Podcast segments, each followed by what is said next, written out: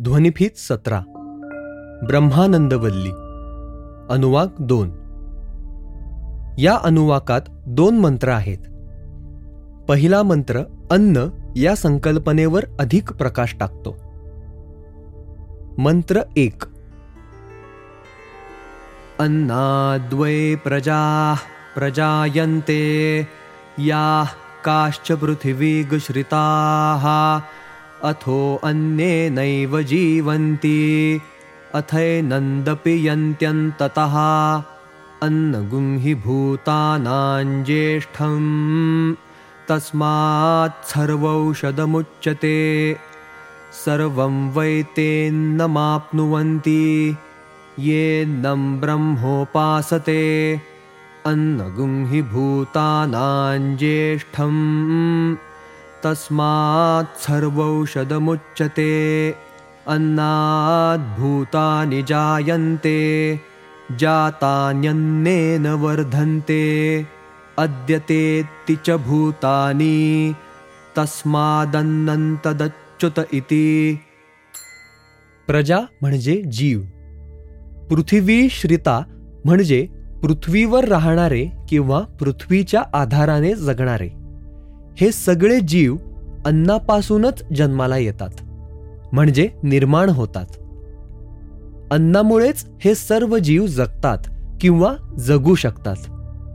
तसेच अंतत म्हणजे शेवटी अथवा मृत्यूनंतर जे अन्नातच मिसळून जातात किंवा त्यांचे अन्नातच रूपांतर होते. म्हणूनच असं म्हणता येईल की ज्याला सर्वजण औषधी किंवा वनस्पती म्हणून संबोधतात ते अन्नच सर्व जीवांपेक्षा ज्येष्ठ आहे. म्हणजे सर्व जीवांच्या आधी त्याची उत्पत्ती झाली आहे. जे या अन्नालाच ब्रह्म समजून त्याची उपासना करतात त्यांना अन्न प्राप्त होते. म्हणून अन्न हेच सर्व जीवांमध्ये ज्येष्ठ म्हणजेच आद्य किंवा आधी उत्पन्न झाले आहे. ज्याला सर्वजण वनस्पती म्हणून संबोधतात. एखाद्या संकल्पनेची द्विरुक्ती त्यावर शिक्कामोर्तब करण्यासाठी केली जाते. थोडक्यात अन्नापासून सर्व जीव जन्माला येतात. अन्नामुळेच म्हणजे अन्न ग्रहण केल्यामुळेच ते वाढतात आणि शेवटी ते अन्नातच विलीन होतात.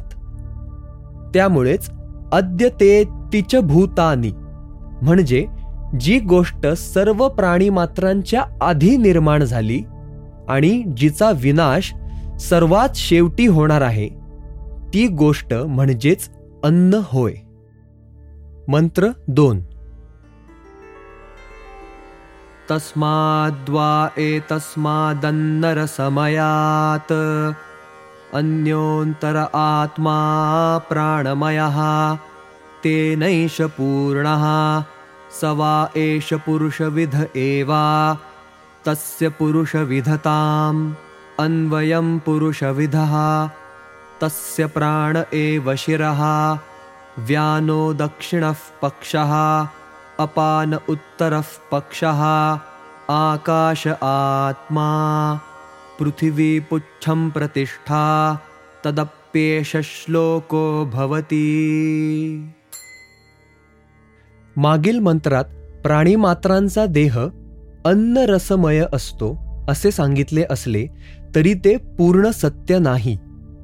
कारण या अन्न रसमय देहात आणखी एक प्राणमय आत्मा स्थित असतो.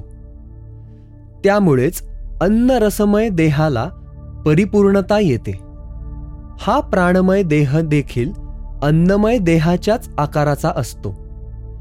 देहाची सर्व लक्षणे त्यात दिसून येतात. प्राण म्हणजे श्वसनावाटे शरीरात घेतला जाणारा प्राणवायू हे त्याचे मस्तक आहे. व्यान म्हणजे रक्तवाहिन्यांमध्ये स्थित होऊन रक्ताभिसरणाच्या कार्यास सहाय्यभूत होणारा वायू ही त्याची उजवी बाजू आहे.